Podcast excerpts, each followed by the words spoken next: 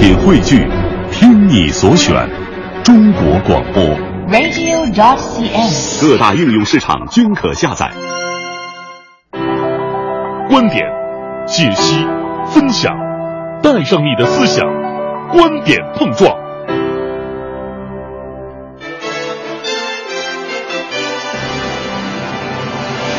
观点约架，今日话题：滴滴专车这两天成了热门词汇。您最近乘坐过专车吗？您支持专车被治理吗？现在出租车市场，有人吐槽司机累死累活挣不到钱，乘客抱怨等来等去打不到车。这时候，一个新鲜的产品走进了大家的视线，专车，优质的服务，上乘的用户体验，让大家有更多的选择空间。虽然价格不菲，但专车所拥有独特的竞争力，的确给出租车市场掀起了不少的旋风。不过，不能忽略的问题就是，所谓专车，有很大一部分是由黑车组成的，这其中所存在的隐患，也要比正规出租高了不少。那么，整顿专车市场，您的看法是什么呢？今天的两位评论员魏大卫和春卫观点针锋相对。文艺之声微信公众平台全面开通，观点约架，等您说话。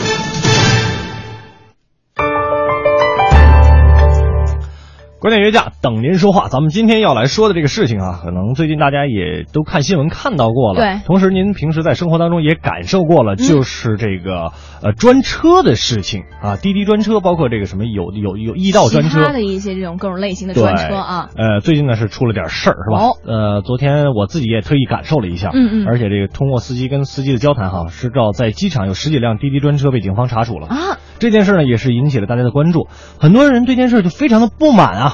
说专车给我们提供了更高质量的服务，为啥会被查处呢？而且是查处了之后，我们还能不能打到这个专车呢、哎、另外一方面呢，这个专车确实是不是正规出租嘛，还存在着很多的隐患、嗯、那治理也是有必要的。对，对于这件事儿您的观点是什么呢？我们来看一下我们今天的微信公众平台。好，我们来刷新一下啊，及时的。首先看到这位啊，这个大鹏王鹏鹏他说了，先是这个公交地铁提价，接着是打击滴滴专车，只能呵呵了。说一群天天不挤公交地铁的专家们，却研究着公交地铁的价格，什么专车不安全呐、啊，出租车也不会保证百分之百安全啊。没错哈，这个这儿需要解释一下是什么呢？就是这个出这个里边说的不安全，是我们说万一出了点什么状况，出租车是有相应的车险的，嗯啊、呃，但是这个专车有没有，我们现在就不得而知了哈。我们再来看另外一位朋友的留言啊、哦，他说他是一位律师，哎，呃，他说在现行的法规下呀，查处黑车无可厚非，但政府如果无视既得利益的暴力垄断，单方面遏制满足消费需求的创新模式，这种管理思路就需要进行一下反思了。嗯，哎，我觉得这个说的还是就像昨天我们讨论那个话题一样，不能说是以错治错，对不对啊？然后还有这个 everything 也说了，说这个租车合法的，代驾合法的，然后这个用户啊，只不过两个合并起来用了，竟然就是不合法了。所以以此可以得出结论说，合法加合法等于不合法吗？哎，他还把真有点有点意思、啊，这这个观点有点尖锐了啊。没错哈，但是真的对于专车这件事就这么简单吗？相信大家也会比较关注这件事情啊。嗯、我们今天有请两位评论员是魏大卫和春卫，这两位也是观点针锋相对。我们首先有请魏大卫。法律的严肃性是必须得到保证的。那怎么体现法律的严肃性呢？对一件事情或是同样的事情，法律法规的约束力是要一致的。那么执法上也是要有一致性的，不能是一人一个令，一时一个令。呃，这些年呢，大家面对查处黑车呀、黑摩的是一片叫好的，但是这次呢，查处滴滴专车，这个滴滴专车也不是正规的出租车，那怎么大家就有人叫道好呢？执法上可不能是看人下菜碟，那么该查处治理就必须查处治理，维护法律的严肃性和一致性。感谢魏大卫哈，我总结一下他的这个观点，就是首先治理，咱们要端平一碗水，是吧？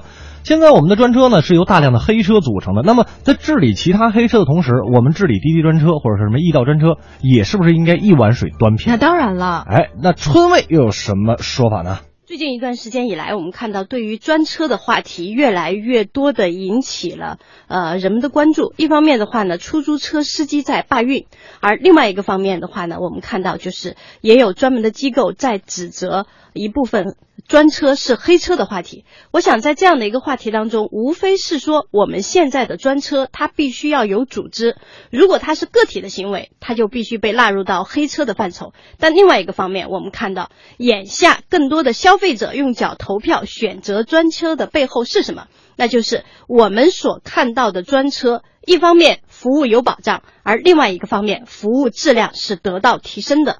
这个时候就回到我们以往每次都要谈到的话题，为什么出租车行业的变革只能是消费者和主管者来买单，而不能够是出租车公司和出租车司机共同面对？这个时候我们就需要讨论的最核心的话题就是服务质量有没有必要用商业规则来选择？人们选择专车的背后就是在选择服务。说的太好了哈、啊嗯！专车给我们提供了更加良好的服务，也比现在这个也让那些司机啊，比现在的那些交份钱的出租车挣得更多。那当然，嗯、这是市场的选择，更优良了嘛？没错，这是一种市场的选择呀。呃，那为什么又要治理呢？那肯定是因为有问题。哎，我觉得今天车位说的这个跟咱们刚才微信上平台大家的说法有点相同，啊、不谋而合了。不过如果说这么简单的话，我们也不可能拿出来跟大家一起讨论。嗯，专车是存在安全隐患的，有哪些隐患呢？魏大卫。从保护乘客的利益的这个角度来看，也必须及时治理整顿滴滴专车。呃，滴滴专车是打了许多擦边球，有的球擦的应该说是还是很危险的。我们不能说亡羊补牢，等到出了事儿了、出了争端了再去管理。那现在在路上是成千上万的滴滴专车在路上奔驰，每天有成千上万的乘客在乘坐专车，这和许多人的这个切身利益是很相关的。那么专车你是如何定价的，如何计价的？你事先有没有告诉乘客？乘客知道吗？你是说用 G P S 计算里程，但是我们在钻地下通道，在坐在楼宇间这个穿行的时候，信号受到干扰，那么这个误差很大，这个精确率很低，又是怎么回事？你事先又告诉乘客了没有？再有，万一出了交通事故，如何追责？如何赔偿？当你这些的漏洞都没有解决，广泛存在的时候，我们是不是该进行治理整顿呢？所以说你不能完全保证乘客利益的这种的非正规运营车，那必须进行整顿，这是保护我们乘客的利益所在。不怕一万，就怕万一，真要是有点事儿，还真不太容易说清楚。怎么追责呀，对不对？哎哎，你这个也没有，你看就最简单来说吧，你打黑车连这个小票都没有。对，出租车至少我们有这个出租车票、哎、对，你好比说有一个相互的一种约束。手手机啊，好比说什么东西，钱包掉在这个专车上面了，我们怎么通过什么途径来能找得回来？这也是一个问题哈，确实是值得我们考虑的。那春卫又有什么说法呢？为什么长期以来我们只看到出租车行业从一群先富起来的人变成一群难富起来的人？到底是什么使得他们越来越不赚钱？是乘客吗？是我们的交通规则吗？还是说来自于份子钱对他们只是一个占有，而忽略掉了培育？为什么一个专车司机可以感到幸福感？因为他的服务每一部分都可以获得加分，不仅是让他自己找到自己辛苦劳动获得的市场认可，也让我们看到已有体系下的出租车行业到了可以变革的时候。眼下我们更需要讨论的是，出租车公司是否还有存在的必要？因为这种商业模式在现有体系下它已经不那么合时宜了。从某种角度上而言，我们关注专车以出租车行业的服务质量以及服务提升，倒不如说已有的管理模式可能成为这个行业提升标准的一种阻碍力。已有的管理模式会成为这个行业发展的一种阻碍，我觉得春卫说的既清楚又明白哈。呃，两位这个评论员的观点呢已经阐述完毕了，大家有什么看法呢？都可以发到我们的微信平台，叫做文艺之声哈。呃，对对这件事儿，我个人也有一点点的小想法。嗯，你先说说。就是，如果说治理的出发点是为了公众安全，那我们肯定是要治的嘛，对吧？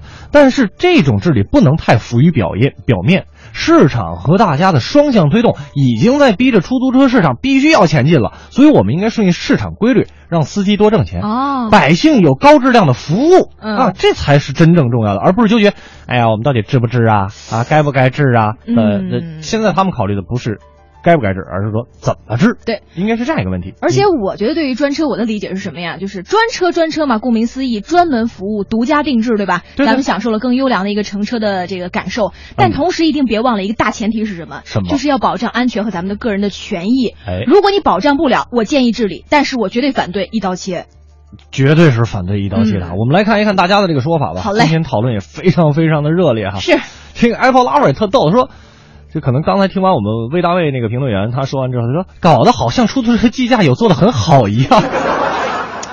对对，确实是，也正规出租也有这个计价不合理的情况。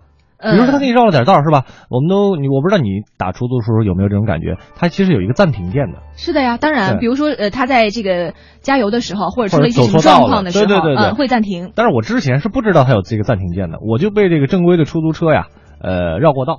但是很多的司机吐槽说是，如果绕道的话，其实他们也赚不了什么钱，对他们来说不是什么好事，所以他们也不愿意绕道。嗯、没错，再来看一看大家的这个留言哈。嗯，这个董阿呆啊，他说，董阿呆，小部分人掌握着很大的市场份额，专车的出现影响了他们的利益吧？专车的隐患和缺点是可以治理规避的，好不好？没错，管不到他们啊，所以说哎呀，挺想要这个电影票的，但是还是说出了自己的一个这个见解。没错哈，其实他说的很对，现在确实是专车的出现啊，他这个。呃，打破了一下呃一些这个垄断的情况，呃，影响他们的利益。那这个其实我们现在的治理是可以让把那些专车合理化不就可以了吗？其实很好很好解决的哈。